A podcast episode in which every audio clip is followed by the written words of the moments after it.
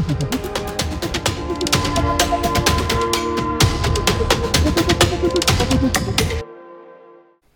I think by now we are live. So, uh, welcome back uh, to No Name Podcast International. In this series, we talk to cybersecurity experts all over the world to discuss cyber domain of the war, make new connections for Ukrainian InfoSec community, and learn from our colleagues abroad.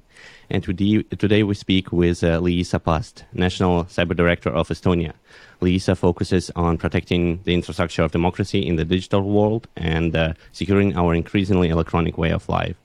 She also held positions of CISO of the IT and Development Center at the Estonian Ministry of the Interior, served as the Chief National Cybersecurity um, Risk Officer uh, for the National Estonian Government, uh, uh, for the Estonian Government Office, and Chief Research Officer at the Cybersecurity Branch of the Estonian Information System Authority.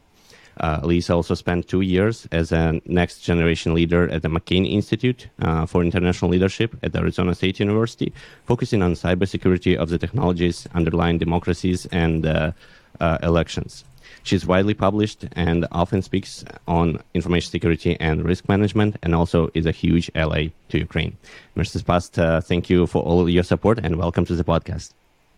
I'm so glad you have been invited and to follow such a formidable lineup of your guests.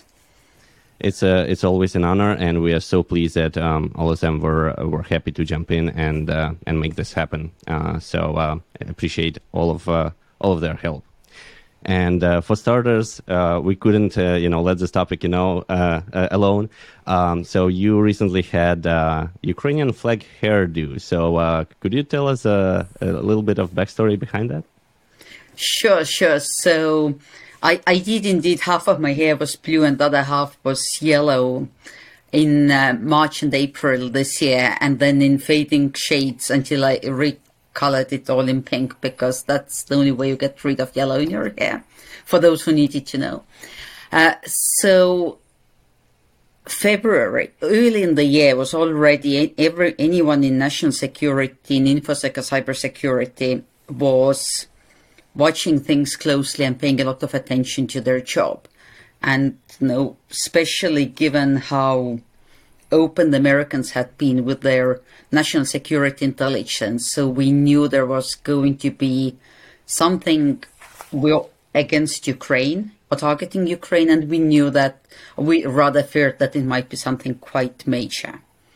I, I you know, but everyone, of course, had hoped that it's not full on terrorist kinetic warfare, whatever you want to call it.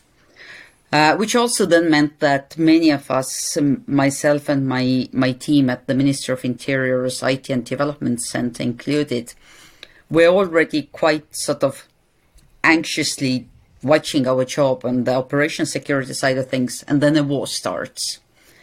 And when that happens, you feel incredibly insufficient. At least I did. You feel like whatever you do, whether it's in scaling up and helping uh, the police scale up their systems so that Ukrainian refugees can be you know, to Estonia with the least amount of hassle for them.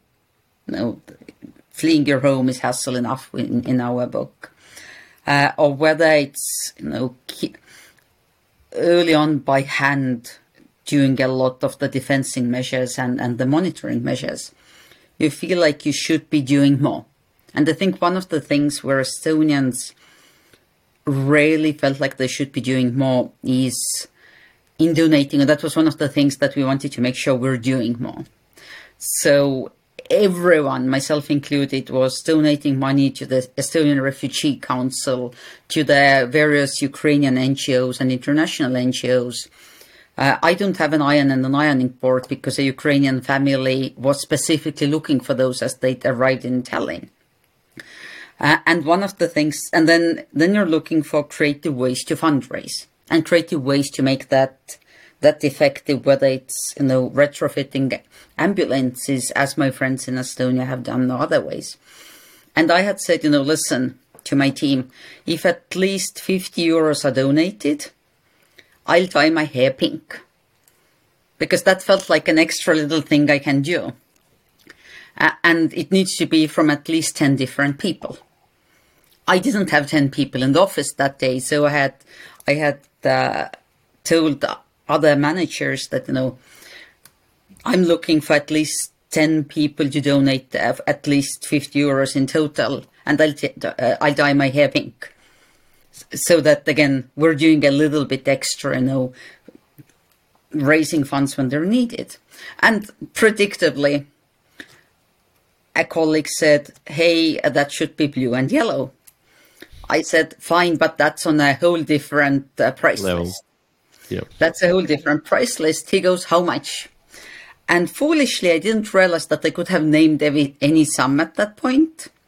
I said, well, no, I, I, you know, well, I guess 200 because I, I, I, I by oh. the next, by the next evening, by the next evening, a total of about 2,000 euros had been donated by people whom I provoked to donate. Uh, so I had to make sure that my hairdresser knew what was in stock. Called her and said, listen, we're doing a Ukrainian flag now. So that was another little thing I, I found to do when when you know you're doing as much as you can, but you still feel insufficient.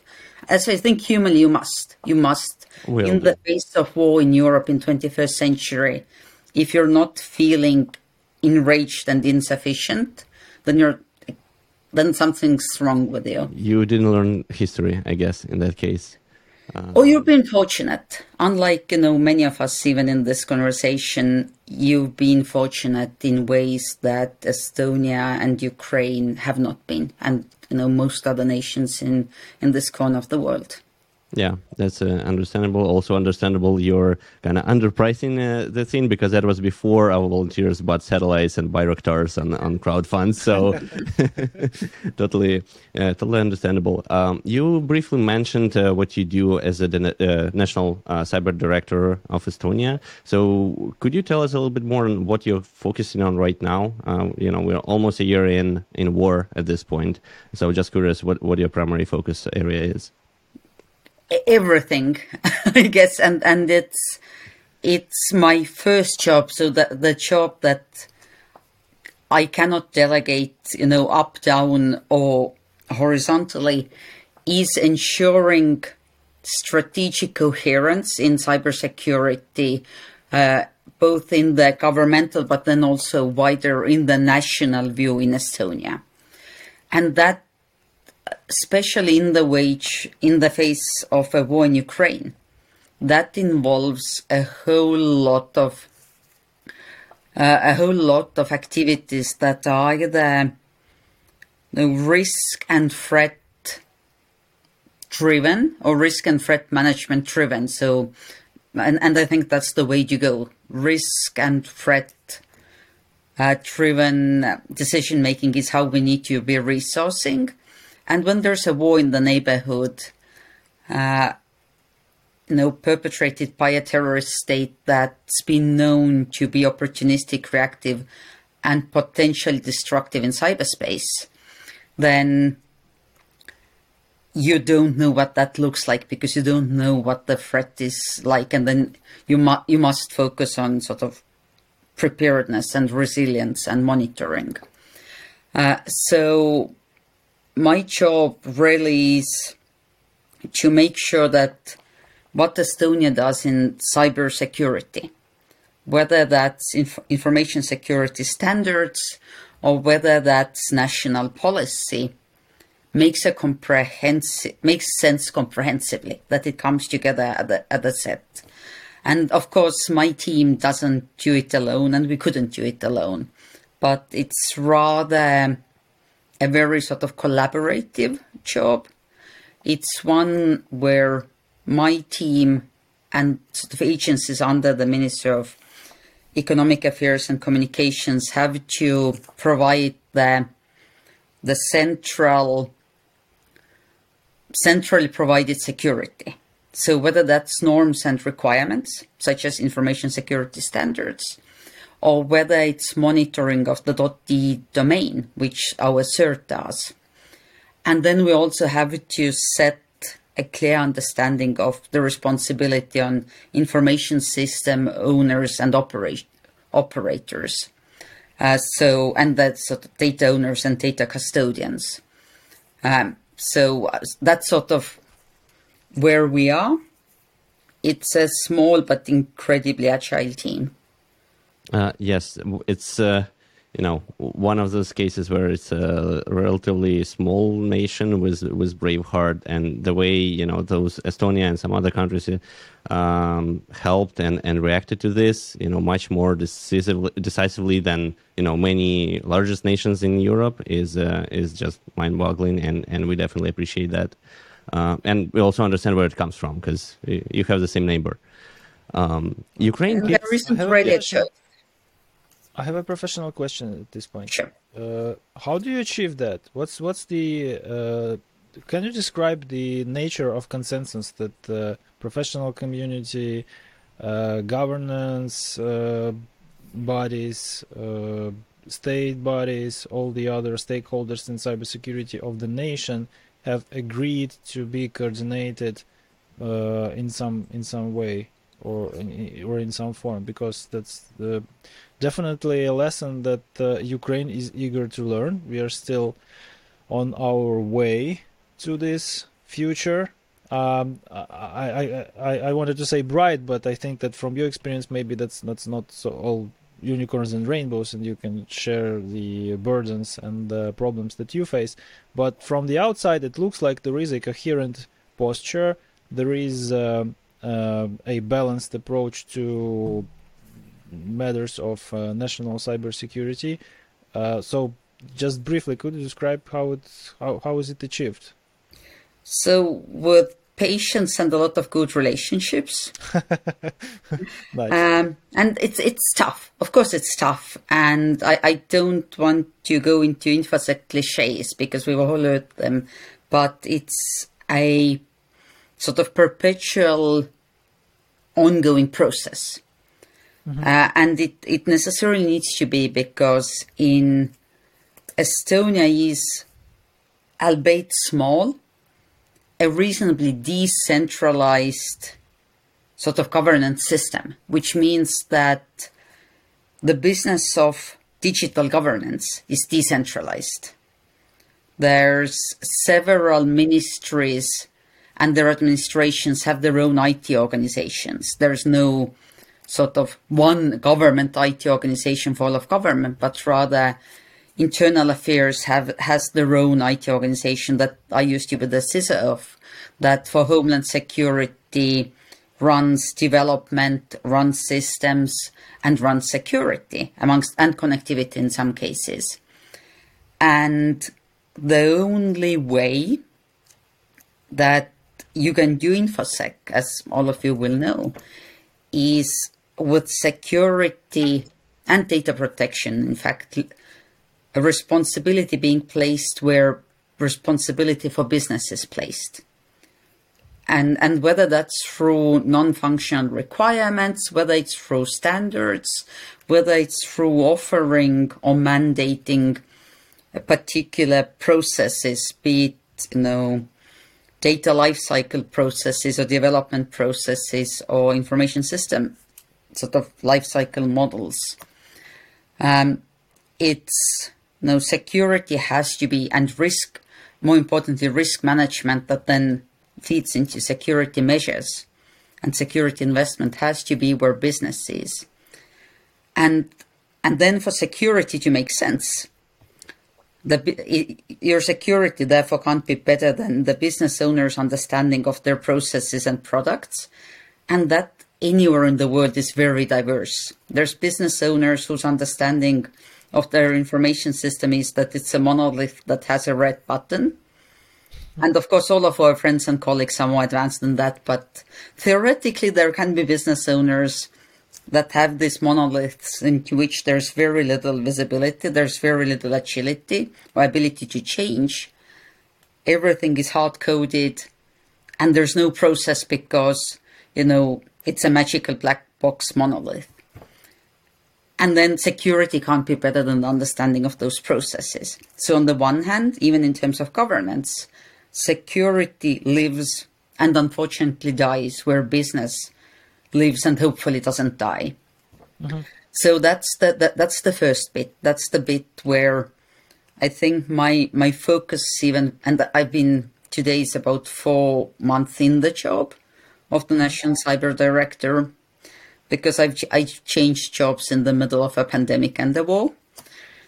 Uh, so I, I think my number one focus for me and my team will be on that sort of responsibility and very well articulated expectation for the responsibility. And then the sense, and that's both in technology but also in in policy.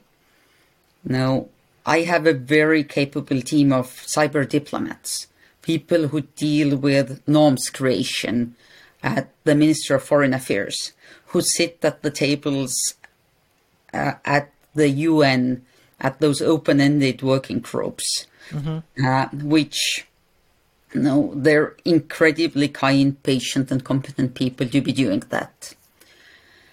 Um, so, and if you're responsible for diplomacy in a country, the Estonian model therefore says that then you also where cyber and diplomacy meet, you don't drop that off, but that's also up to you. Um, the same in, in national defense. So that Estonian defense forces have their own cyber command, as, as they should. And they create, look at both policy, especially when it comes to NATO, but also on the technical side. And then what you do centrally is what makes sense. You, you create the environment. Um, and I think you create that in terms of uh, norms, expectations, and technology. So uh, the norms would be something like the Estonian Cybersecurity Act, which you know is very much aligned with the NIS directive uh, and deals basically with what what's expected of the essential service providers and who they are, what good cybersecurity for them looks like, uh, you know, and what, you know, anything from audits and accountability up to requirements. Then the expectations are the software side of that. It can range from management and training top leaders um, to exercises where different parties get to practice what good, good looks like uh, to cybersecurity standards. As of as of uh, next year, Estonia is is changing over the nationally mandated cybersecurity standard. Uh, the new one that's been the text has been published and updated for a couple of years It's very much sort of ISO 2001 like which again sets an expectation.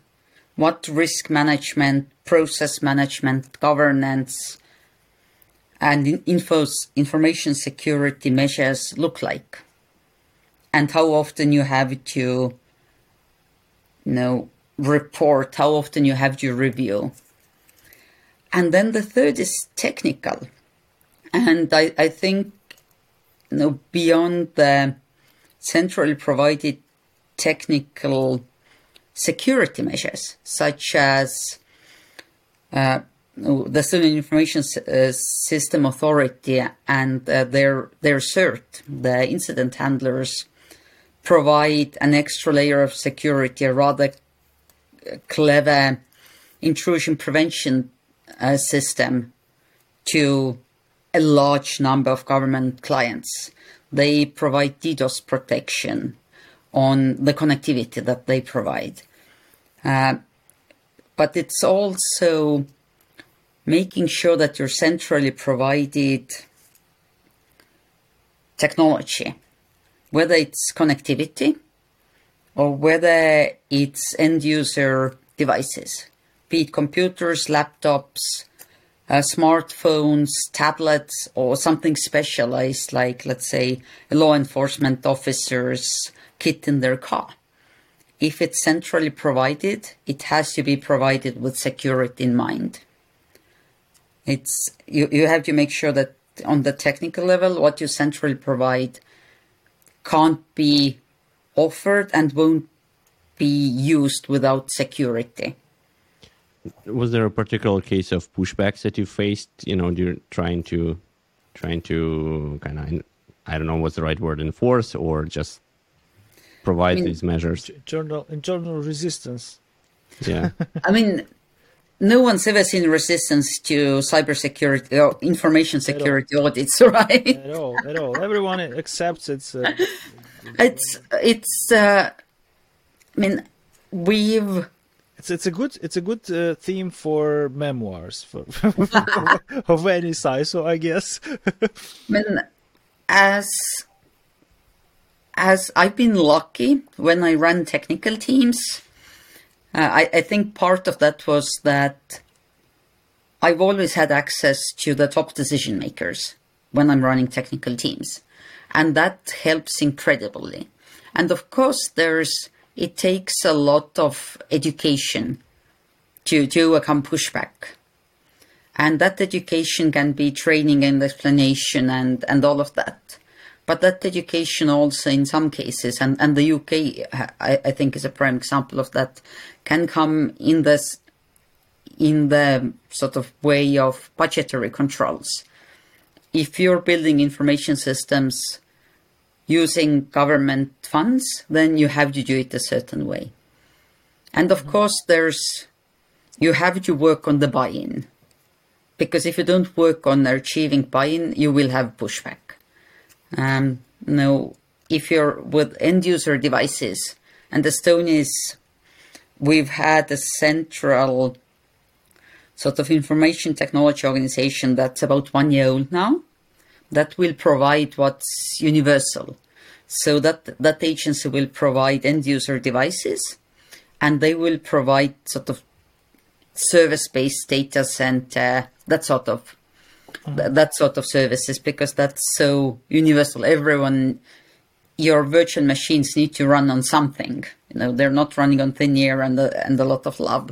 In the cloud. and, and whether it's on-prem or cloud or hybrid or private or public or whatever it is, you, that, that's, that's the, the sort of resources that you need.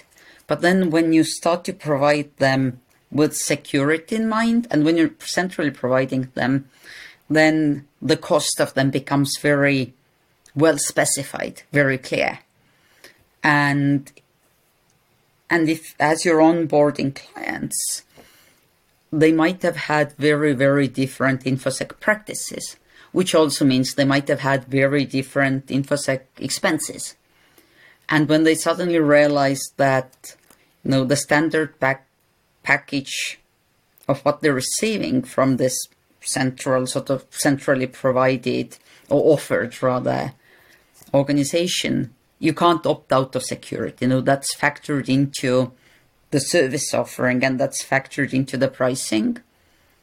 Of course you know they'll ask if they can start paying for that next year.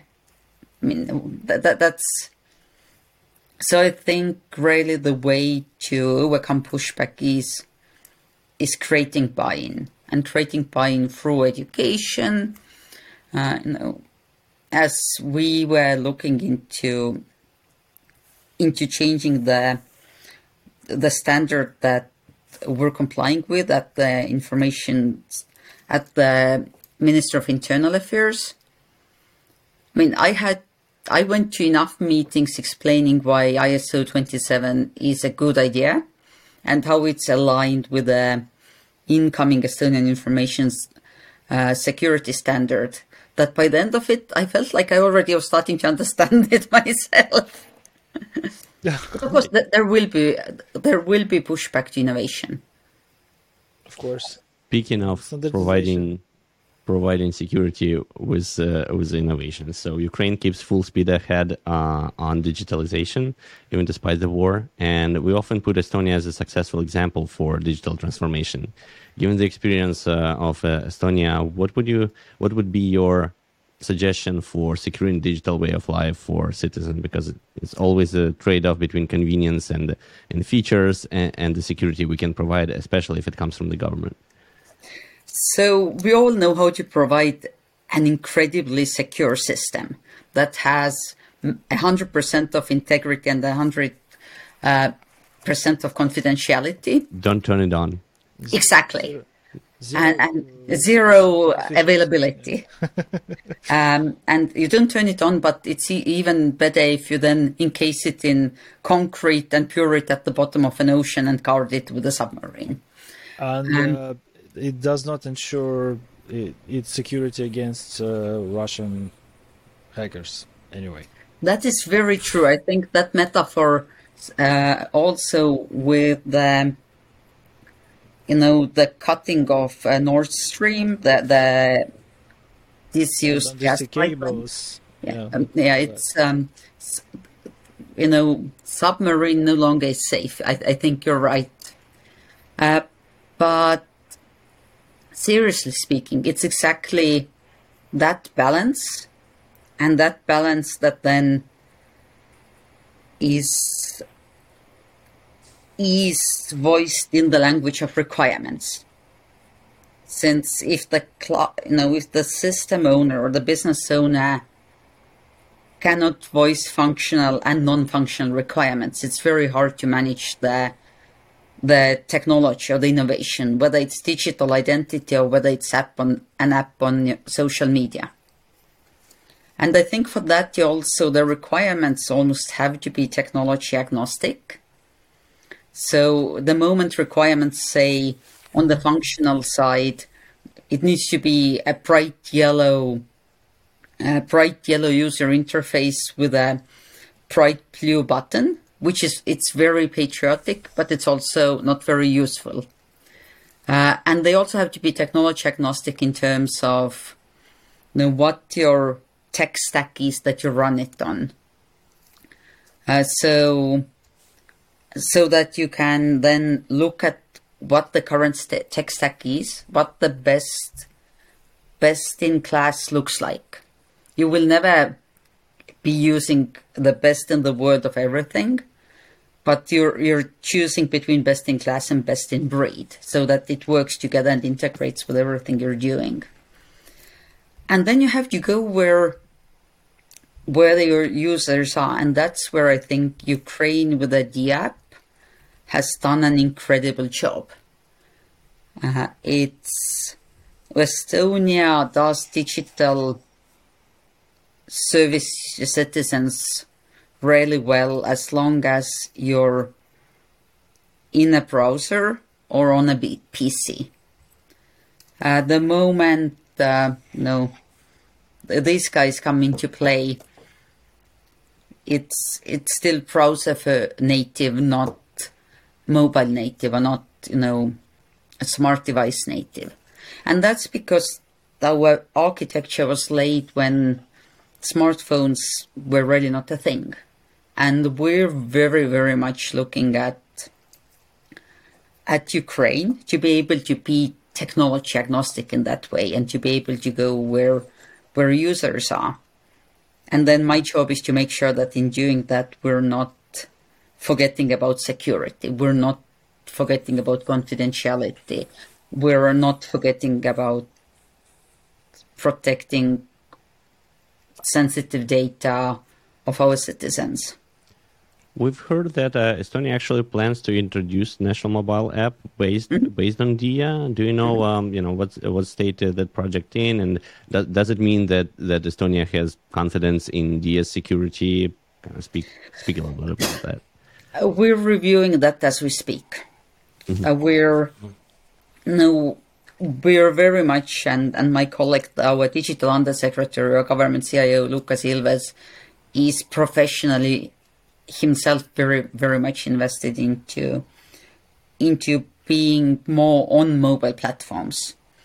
And you know the quickest easiest way it could be argued is to you know take D and run and whether both in terms of uh, whether I both in people who will who will yeah. I mean, in- in terms of chuckle a bit while listening to this.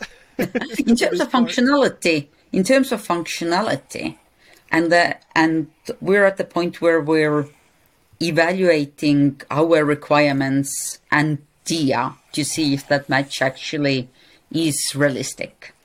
And if that is, will you know, hopefully there will be news out of Estonia very soon. but there's things that Estonia prefers in terms of architecture uh, on top of the, you know, security requirements. In terms of security, uh, you know, both transparency and explainability. Uh, encryption. Do you plan? Uh, uh, yeah, do you plan to share like your evaluation with the Ukrainian uh, government, right? Ukrainian side, and you know Let's maybe make it public. collaborate? Uh, you know what? I know that my colleagues on the on the services side, and especially on the central government services side, are speaking to Ukrainians almost on a daily basis, and that's that's very much true with the identity and and the app teams. Um, there's you know we we prefer our code base to be open source. There's you know conversations around these things going on. Yeah, that's, we- that's why they decided to go open source. I see now. Okay, that explains a lot. a, a confluence of factors, isn't it always? But Estonia prefers to be open source. Estonia prefers to be cloud ready, and Estonia prefers to to do you know, risk management throughout the life cycle of a product or a service. And Estonia prefers to bake security in. And, and whether that's security by design or SecDevOps or some other model, I'm, I'm not particularly bothered about, but I do feel that, you know, classic security by design might be for the masochists ar- amongst us. But sometimes maybe uh, it's uh, it's it's a bad idea. So so I just I have a, a clarification maybe here. Mhm. First of all, uh, um, I I do not agree that the Estonian approach to the technology stack is uh, is obsolete because uh, I had experience with digital services in different countries. Uh, just comparing Ukraine, Estonia, and uh, say Poland, uh, Estonia is much closer to this startup-minded Diia approach than uh, Polish digital services for sure, because there you have to literally go run Java applets written in the 90s. At, least it looks so, you know. Look and feel is very similar. But uh, do you maybe agree or disagree that uh, running rushing rushing forward with the usability availability connectivity uh, digital uh, democracy eliminating corruption through automating basic uh, government services and all these other points in uh, our technocrats agenda was maybe not a very good idea because uh, along the way they did not really demonstrate a lot of uh, a lot of baking security in, as you say, right? So they, And, and that's why I'm saying, we, something? but they did not demonstrate it, and they were very very reluctant to questions about how how it's implemented. In the end of the day, it looks like it's not like the the worst possible software product security wise, you know. But the, the count is, is, is public. You know, the, the, there are no critical vulnerabilities. All the data leaks, so-called, are questionable, and uh, are more of uh, information operations than actual compromises. You know, but but uh, openness regarding application security was uh, how to say it wa- wa- was not was not uh, uh, was not there. And and I right? think I, I- don't think we're disagreeing. I think there are two things, and and I'll address the sort of openness point first. Estonia has learned that we have, when it comes to security, we have to be aggressively open. Now, I, I spoke about a sort of very cooperation based, but we also have to be aggressively open. And we learned that, I think, first in, in 2007 with the uh, Uh, DDoS attacks, attack targeting Estonian critical infrastructure as well as government mm-hmm. institutions around the Bronze Soldier riots. You know, a Soviet war memorial was was moved to a, a cemetery from behind the bus stop in Tallinn city center. And we relearned that or highlighted that in 2017 when it turned out that the Estonian government issued ID card, the digital uh, digital identity element of it, there was a cryptography implementation error in a particular crypto library in the firmware of the chip. So in something that Estonia didn't put there, that was baked into the chip, mm-hmm.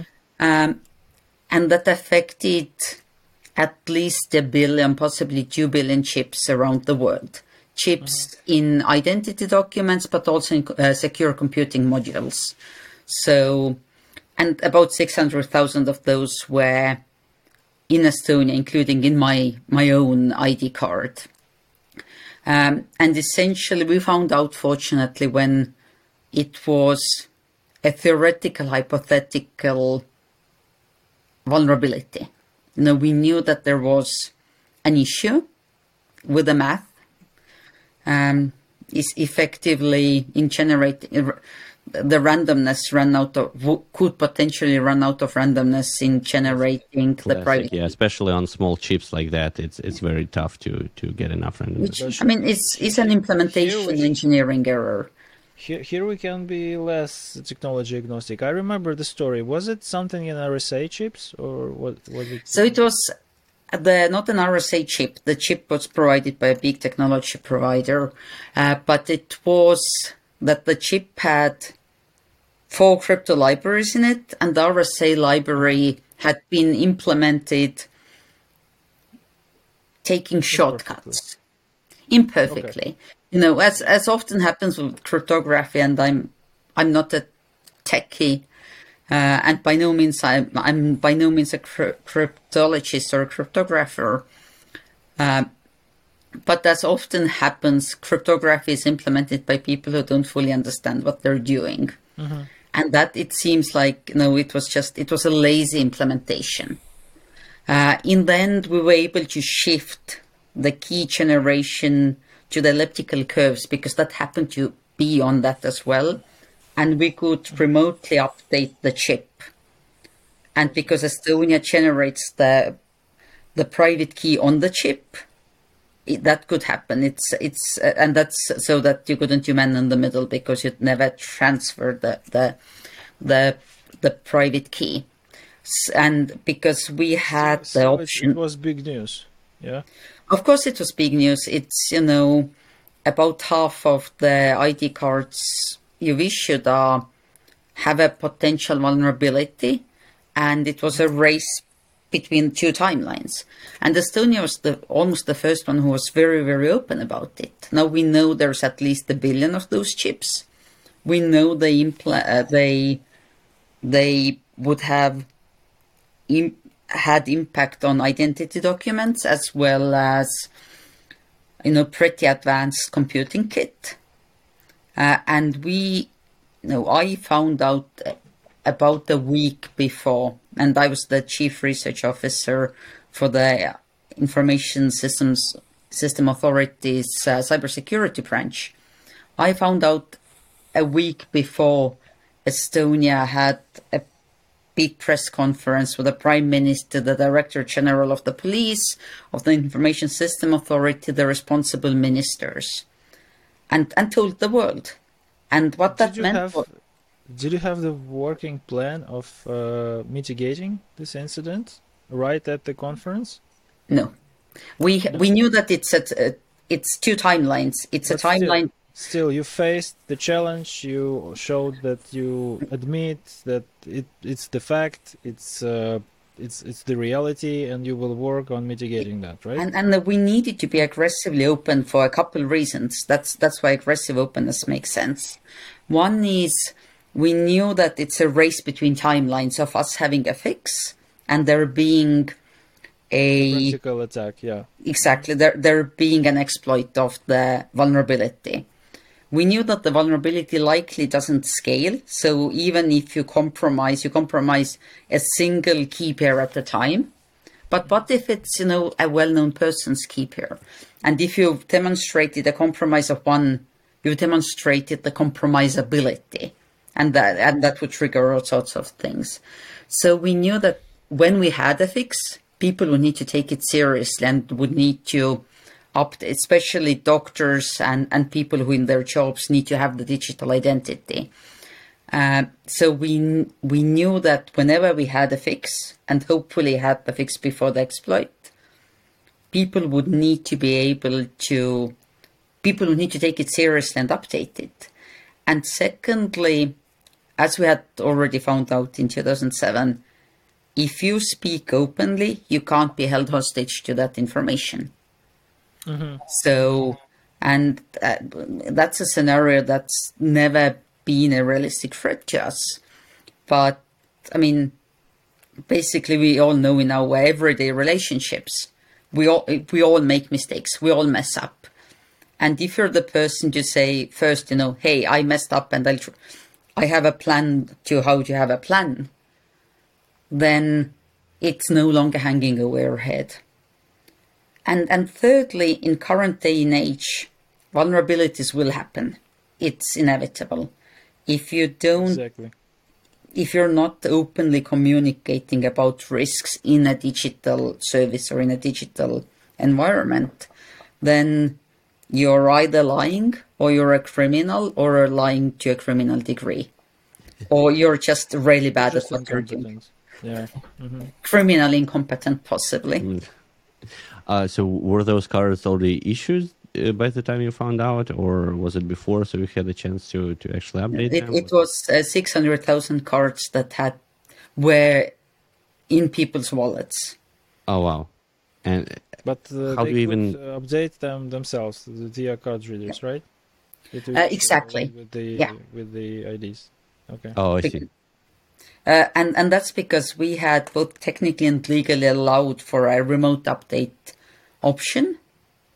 So it, it was a sort of just several things that we put in place just in case. The remote updating being one of them. Then the fact that the producer put more than one crypto library in the firmware. Uh, so, no, those all things coming together uh, helped us. So slowly, as people use the cards, they would get updated over time. Uh, they would need to specifically update it. So it, it doesn't sort of it doesn't do it uh, itself. And not everyone uses digital the card based digital identity. I i prefer to use mobile id which is a secure chip that's tied to my uh, to my id card. Um, there's also other alternatives so it, it really depends on people's preference Got it. But, but so that's to, to, to Vlad's point. Estonia has learned that we need to be aggressively open because otherwise, uh, other, yeah, that's one of the po- possible readers. That's the more elegant one. Yeah, That's this one I have. I have a very similar one somewhere behind me here, and and this laptop has a card reader built in. That's uh, that's an incredible story of you know recovering from uh, from s- problems like that because hardware updates are always the trickiest to do, and I was even surprised you had a some kind of move forward uh, plan uh, versus just you know accept and, and work around that. And I mean, to be honest, you do know what the main um, main factor in good technical cooperation is? Beer. Main factor. main factor is beer. Uh, this is a, uh, because this finding was from some. This finding was from a group of researchers in the Czech Republic, academics, Huh. and uh, they were they found it, and because they had had a beer or two, were the Estonians working, you know, the very very clever security engineers working on the Estonian digital identity. They knew to even just, you know, first very generally approach them and, and ask if you know work is keeping them busy uh, just to to even gauge whether we knew and we didn't. So it's also the the academics doing and the czech academics doing the responsible thing in terms of disclosure was the was the key it was the kickoff and the key Probably not the most efficient uh, channel of sharing information, but seems like one of the most efficient. trust trust helps beer apparently I'm Yeah. not a It's very important. myself. But you know, No, absolutely. We're social uh, beings. for the record, Exactly. Well, I mean, for your timeline uh, and time zone, I mean, uh, it it would be permissible. I have to stick with coffee anyway because it's not even 9 a.m. Uh, so unless we win, that's the only time I'll drink at 9 a.m. Um, so If speaking of mind, attacks, That's that's not tea. like I said, you're in that time zone that permits. So, um, so debates and uh, speculations about the role of cyber in the war, um, cyber attacks uh, by Russia, right, uh, on Ukraine and allies during the war keep going. And um, what's uh, what's your opinion about it? Is it expected level of cyber attacks, or um, what what are the reasons that we don't see, you know, another NotPetya or like completely internet blackouts or stuff like that, as people speculated before the war, in case when it starts? Um, and do you think uh, how well coordinated do you think uh, Russia's actions were in this regard? every time someone says we're not seeing things, you have to ask, you know, uh, is it that we're not seeing because they they're not there? Is it that we're not seeing bec- because we're so good at defending, or are we flying blind? That was the And- next and that- question. that you know, Most, most, and and most probably the latter. I, no, I, I think it's a combination of the three, but I don't think if you look at the level of publicly available information, if you look at the level of what also you know, Americans and others and, and corporations have put out there, it's clear that we're at least not flying completely blind. There's no uh, it's the stat- statistics of what our intrusion prevention system, the, the one that's offered universally, picks up, t- tells me that we're not flying blind. When I talk to Ukrainians, it doesn't, no, that, that doesn't fully look that way. And I think, but I do think we're, we're short-sighted with our own metaphors there because people expect there to be this no cyber aggression. And I, I don't want to mm-hmm. call it warfare because warfare implies a very certain level of damage in international law. But cyber aggression is not as binary as kinetic operations and, and it's not as visible as kinetic operations. So it's not always immediately as destructive but it it some it, it is often designed to create annoyance. In fact i would argue that in a war where the parties rely on signals intelligence they will restrain their destructive cyber powers because if you take comms down then you can't spy on comms so mm-hmm. so it's it makes no sense for the aggressor in this war to take Ukrainian communications down because how the hell are you going to spy on Ukrainians if they're if you take comms down? And and that's not just an Ukrainian case, but that's in modern warfare, I would argue always the case. But more importantly, I get upset when people say, you know, we're not seeing an expected level of cyber warfare. You know, and uh, am I allowed to swear on your podcast? For Go sure. ahead. There's a fucking war going on in Ukraine with bombs falling on civilian targets. And the fact that cyber doesn't create as much of that level of destruction in terms of civilian infrastructure and civilian life doesn't mean that there's no cyber aggression. I mean, there's, you know, early on already the Viasat attack, for example Yeah. the fact that cyber the the immediate impact of cyber operations isn't as destructive as bombings you know hospitals Now that's that's explainable by uh, cum- cumulative strategic effect of any cyber operations. You Yeah. do not. It's, NotPetya was destructive because it it uh, went out of hands.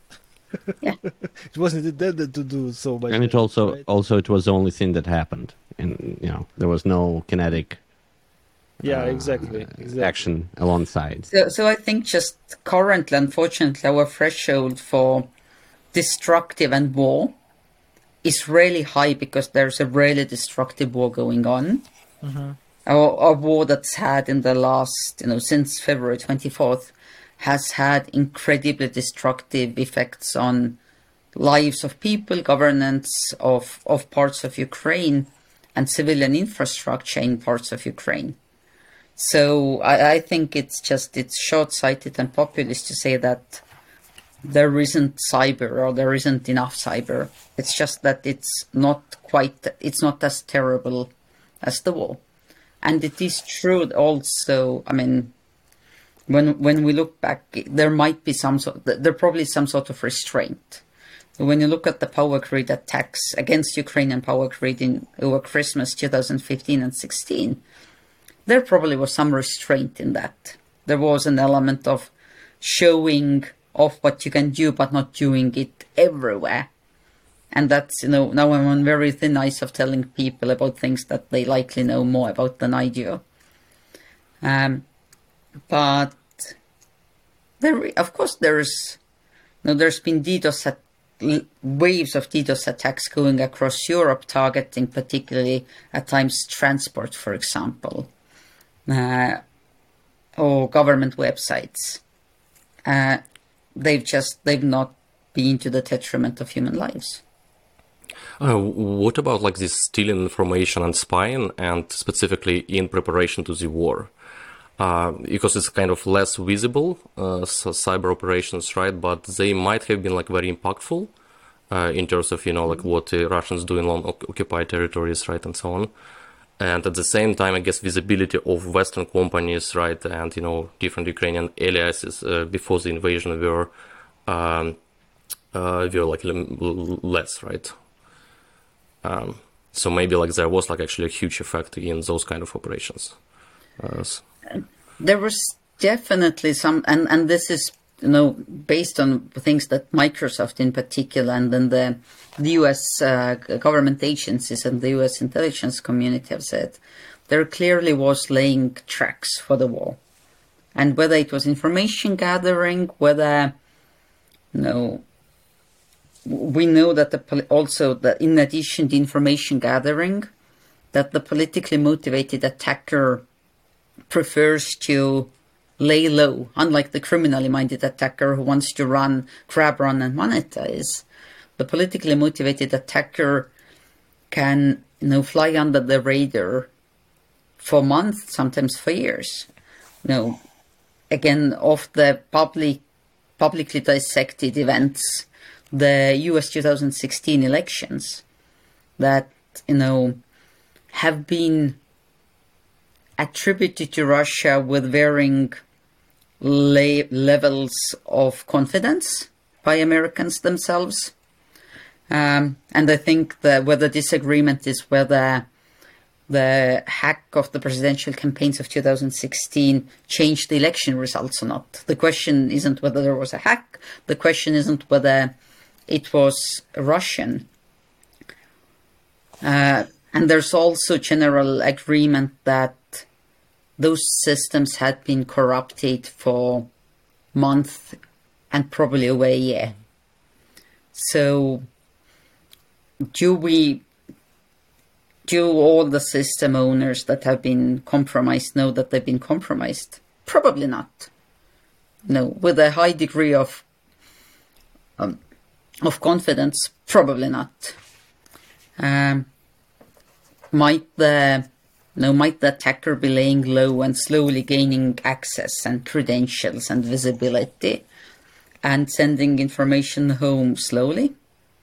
It's not unlikely. Um, What kind of advice, uh, if you have any, would you give to to Ukraine in terms of uh, protecting against uh, potential, well, not potential, against all these uh, threats in terms of uh, securing communications? Uh, to give a little bit more context, uh, right? There is there are cases of Russia spying on Telegram in particular, And I don't know how popular it is in Estonia. It is unfortunately quite popular in Ukraine. And the little story is um, I actually used, uh, so uh, Vlad over here once shared uh, a way to use Little Snitch, a macOS firewall to kind of block all Russian IPs, just, just in case. And when I did that, I realized that my uh, Telegram calls don't work anymore when I call someone in Ukraine, and it hangs on key exchange uh, procedure.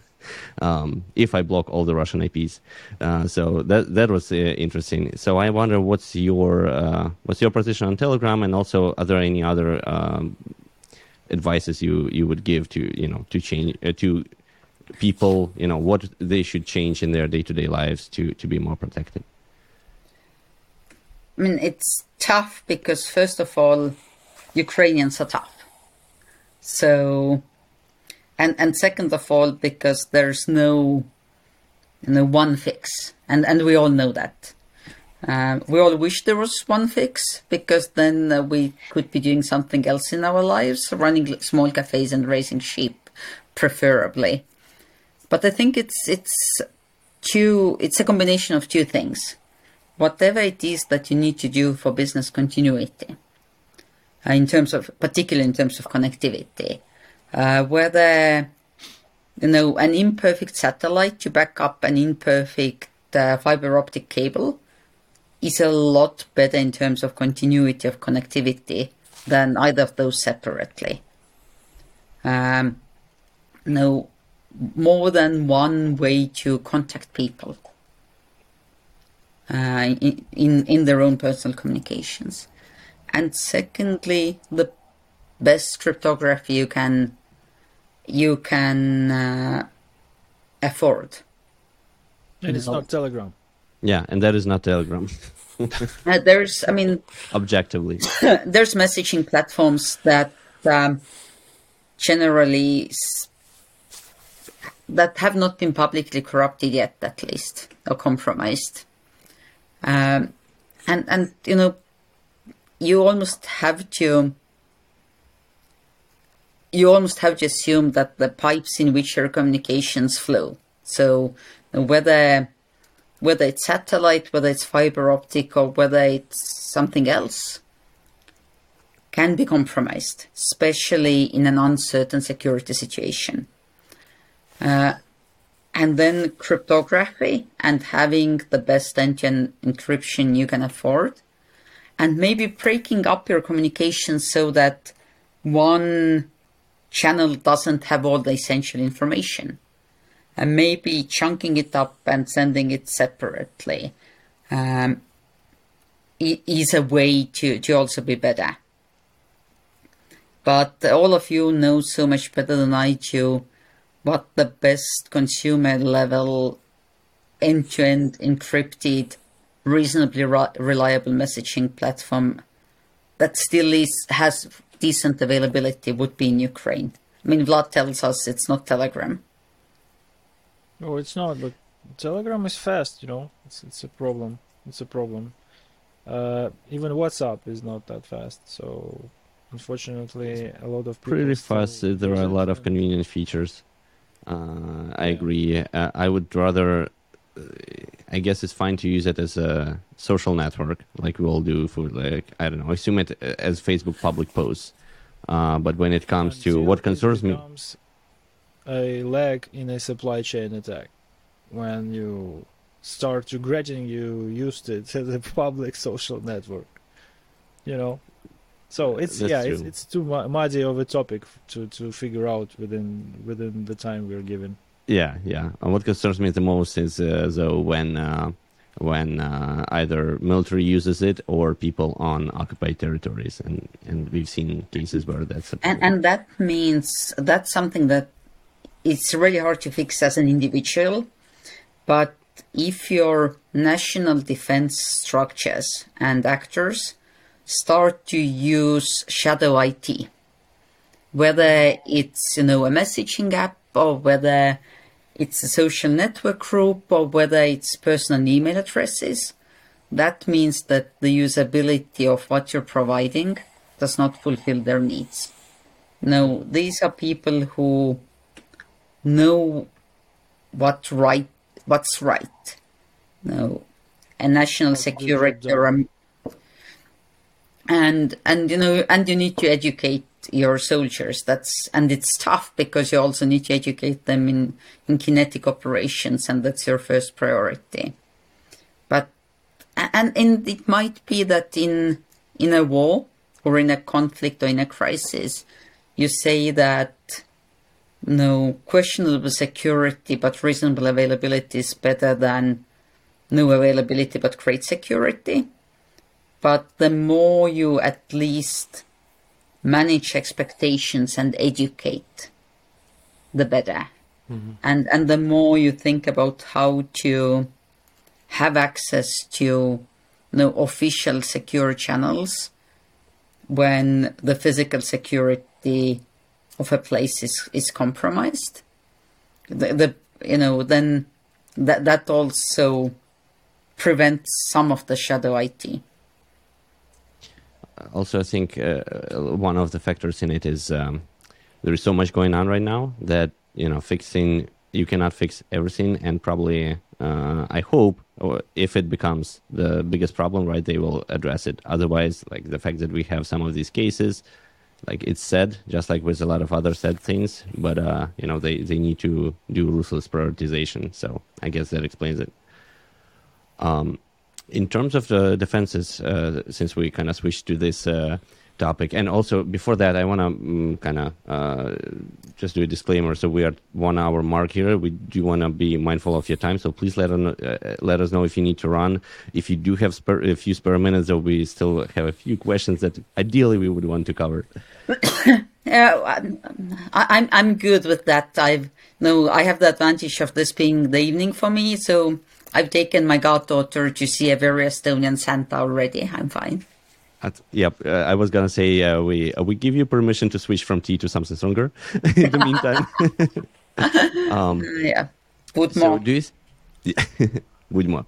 Uh, do you think um, does does current level of uh, collaboration in data sharing between Ukraine, Estonia, NATO, NATO, and other allies sufficient at this moment, or still needs to be improved? So it depends on what we mean by information sharing, because there's definitely a part of a political culture that you know fetishizes information sharing and says, no, we need to share information experience, and we need to share lessons learned and you know experience sharing, uh, which is great. But what does that mean? And we're all mature enough you know, Estonia and its allies and Ukraine to look into that. And I think for any information sharing to be valuable, it needs, first of all, to be actionable.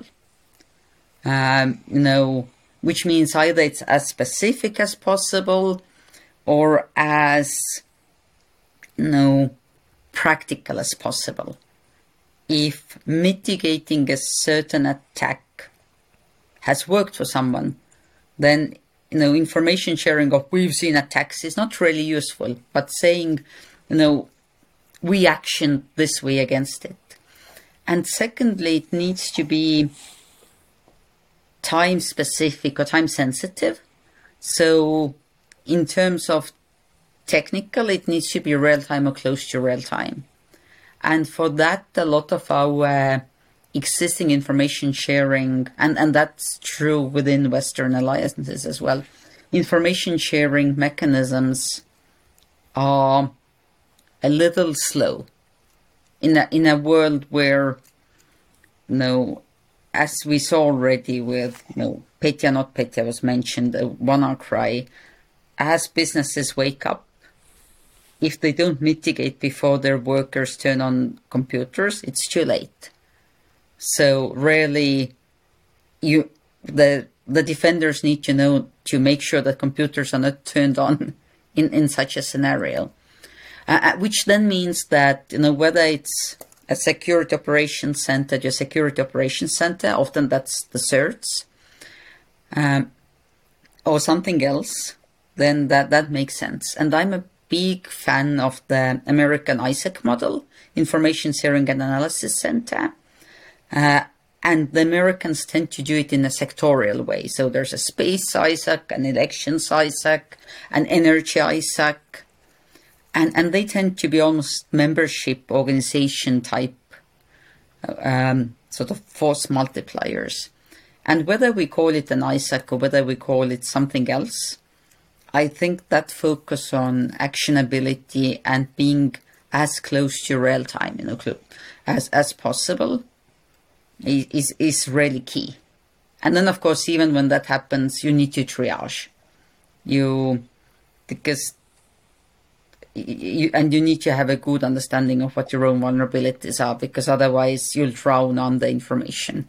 Lack of information is not our problem. Lack of trustworthy, actionable, timely, and triage the prioritized information is is what we need to strive for. Right. I guess these these kind of bonds are a little bit dif- more difficult to build between countries versus you know companies or or individuals. So I guess that also could play a role.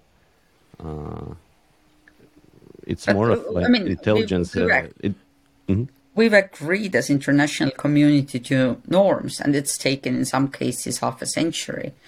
We've agreed on, and it's not perfect. And you know, I, I know you want to talk about deterrence and and, and why that's important. But if I we were I happily will. but it's if it was easy, we would have done it already, of course. But that doesn't mean we shouldn't strive for it.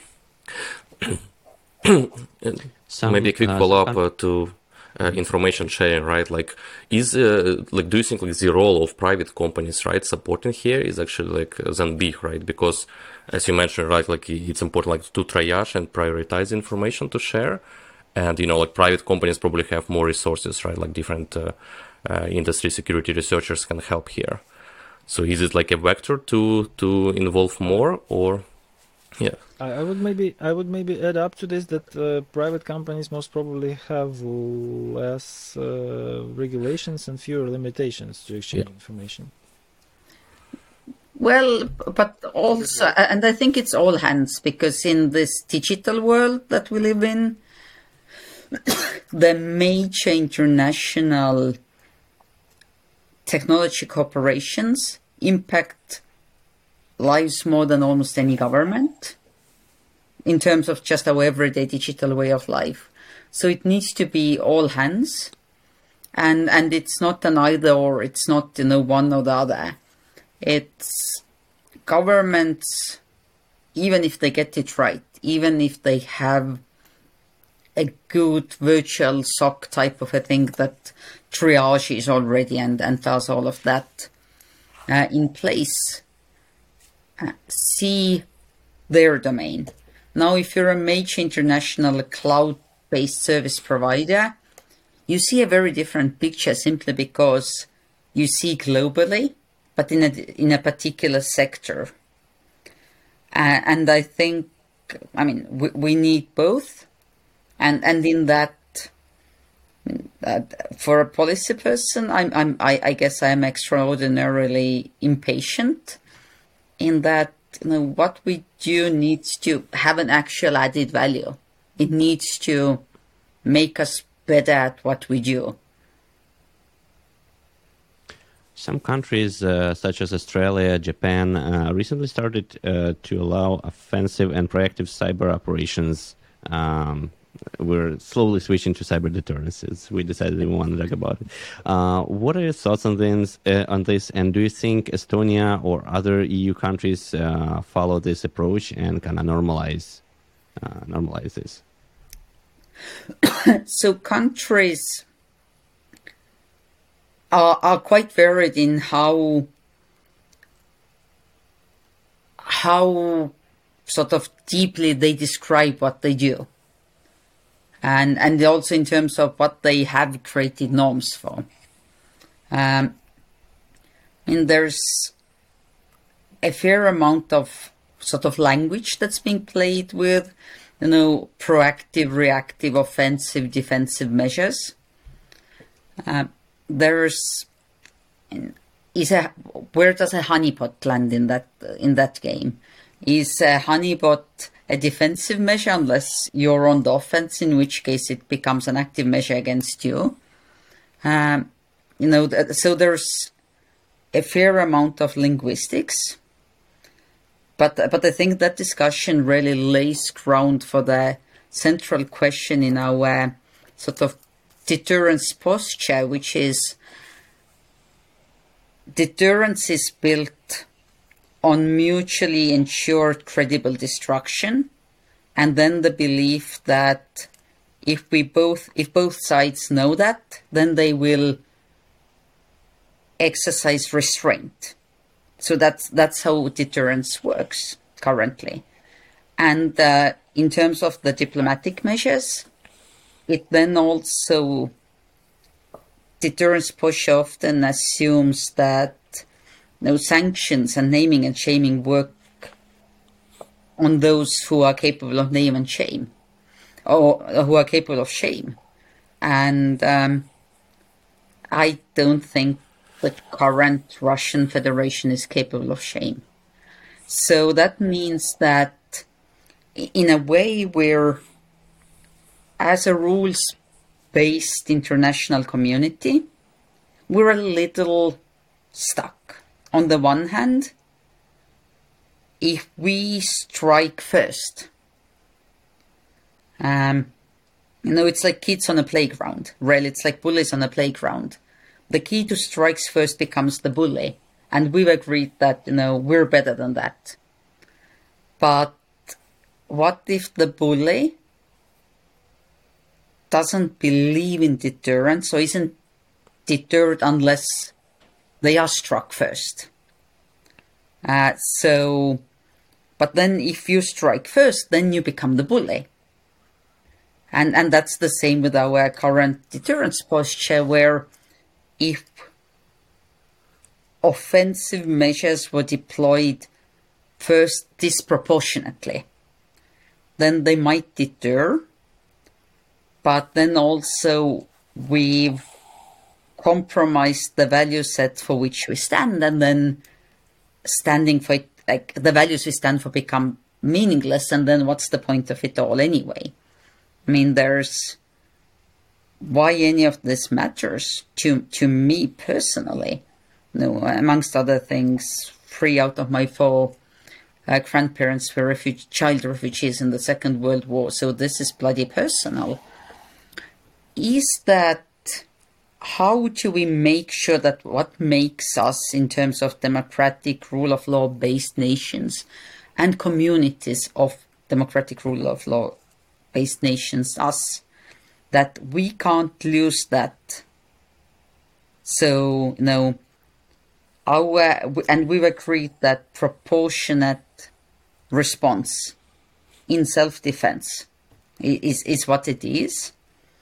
And if we overstep that boundary, then are we any better than anyone else? So that's sort of where the issue is. But we also understand, I think, increasingly the royal we of the rules based Western nations that, you know, believing that you might strike reactively is not necessarily credible and effective deterrence against a thug from St. Petersburg. And I think uh, one country had pretty vast experience in, in like what you're talking this line between you know uh, striking first out of necessity and uh, and, and uh, uh, you know ethics uh, is uh, Israel because they they did both they did this both in conventional war and also cyber operations and usually they do it when the chances well when all the alternatives uh, so skim for them to, to succeed that they have to do it and that's when they make the decision. So maybe this is also the guidelines that that we could use here. And the granularity of doctrine varies a lot i, I think necessarily reflecting just political cultures. Um, so there's capabilities exist amongst many of us, many of the Western nations. Um, and it's, but you still have it your way that you're not disproportionate. And, and it might be true that, you know, a devastating cyber attack on the enemies, on the, on your enemies, on your attackers' infrastructure is also makes more sense in our mindset because there I could see a theoretically I could easily build a case where if we disable the enemy's offensive systems and if we disable their critical infrastructure then the devastating effect on lives is less and I mean to save lives and then this you know that's the objective to save Exactly. civilian lives Uh, do you think um, information operations and propaganda also kind of related to this? Should we think about them, or is this like completely separate, and you know, state should have nothing to do with it? I think we have to we have to look at them in connection to each other, but whether you manage them together separately or in a coordinated way can can be different. I mean, listen, we know that Russian Federation is has the stated national interest of dominance, and then in fulfilling that is, is quite opportunistic and reactive it's almost like a child throwing a spaghetti at the wall. You know, that's how you teach children how to know that spaghetti is done. If, if you throw it at the wall and it sticks, it's done. Uh, no, the, so we know that there's throwing spaghetti at the wall, or if you'd rather have have a different metaphor, going for the lowest hanging fruit. And the fruit can be in cyber attacks, so on information security. But often the lower hanging fruit is, is that in the sort of legitimacy of government, creating doubt and confusion. And in this quite segmented, segmented information space, and particularly when you look at the at the United States. But then also across Europe, we have our different language bases that makes us more segmented. If that is, if you have that segmented space where doubt and confusion already exists, then often it's just it's cheaper for the attacker to to create doubt and confusion. You don't need to actually compromise the system for people to believe that governance itself has been compromised. Uh, and if it's cheaper, they'll go for it, which then means that in terms of comprehensive defense and comprehensive risk management, you have to look at these different elements together or in connection. But whether you do it under one crisis authority or whether you do it separately, there's there's no brilliant solution, but you have to do it. Makes sense. Uh, probably the last thing uh, that we want to cover, unless uh, guys have uh, something else. Um, so I, I'm really interested to learn about uh, about uh, locked shields, right? So you ran external relations and uh, the Stratcom game and the world's uh, largest international technical network defense exercise called Locked Shield. Uh, locked shields. Uh, could you tell us about it and what training or skills would you recommend to Ukrainian cyber defenders uh, as well? So there's Estonians haven't won for a few years, so I'll have to be careful in what advice I give. so yes, you're right. Um, it's an international technical exercise with this policy and communication elements, uh, run by the NATO Cooperative Cyber Defense Center of Excellence, an international military organization based here in Tallinn. Uh, and it looks like a technical exercise, but what we found and what I've seen over and over again in in being, uh, I was part of that exercise for three or four years and and quite deeply on the organizing and and white team side, is that the teams that come to these exercises are competent enough. No, even if it's cadets or conscripts, they generally understand you know how to run a vulnerability uh, uh, scan they generally understand if you don't know what powershell is then you shouldn't be part of a technical exercise team on the crew team side I wouldn't necessarily know how to do that, but that's why I'm not on. I'm not that training audience. Um, but where teams fail or win in such exercise is cooperation and prioritization. Uh, the whole point of it is for the exercise to be quite intense. It's several days of intensive live fire action.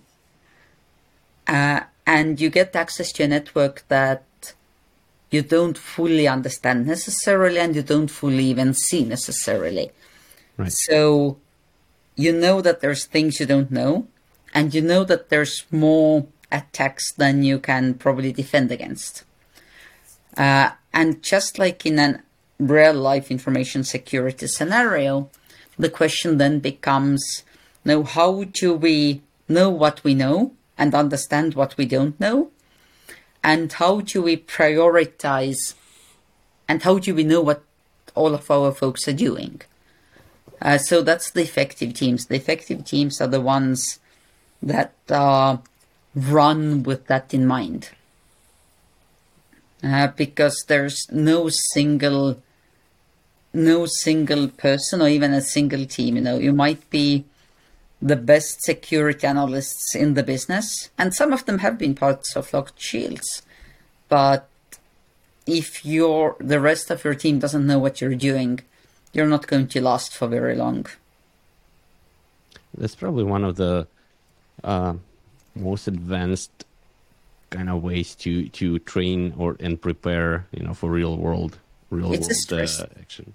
Yeah. oh and uh, going back to what vlad said before don't lie you know make sure that saying give me half an hour to figure it out and we'll get back to you rather than saying oh this is definitely this way or this definitely is not this way you know it's just in that exercise just in a like in a real life scenario don't lie Uh, yeah, absolutely. Um, thanks for sharing that, and uh, we do hope that uh, Estonia maybe win uh, will win uh, in the next uh, uh, Locked Shields uh, competition. Uh, well we know anyway, that ukraine will win the war and that matters much more Uh, thank you so much. And uh, uh, yeah, I just uh, also wanted to say that as long as you know people get all the experience uh, and prepare, that it doesn't really matter who wins, as long as as there is some value provided to, to to to everyone. In this case, that's true because I you know I don't like this approach of like oh we need to you know give everyone a little bit of. Rewards, but in this in in this case, I think everyone does get the reward. Uh, so, um, what uh, basically the last the last question that we usually ask is, uh, what would be your advice uh, or or just words to to Ukrainian audience? I think I think you kind of already mentioned that uh, you want you want us to win, and uh, thank you for that. But and and, and I I struggle with like no one wins a war because when a war starts everyone's already lost. But I know that Ukraine will prevail. There's there's no doubt in that and you know whether it's in making sure that we protect our own networks or whether it's in cooperation with Ukraine. And and it's so important that we're cooperating with the Ukrainians. It's not it's it's two-sided and it's a two-sided cooperation of equals. I know that Ukraine will prevail.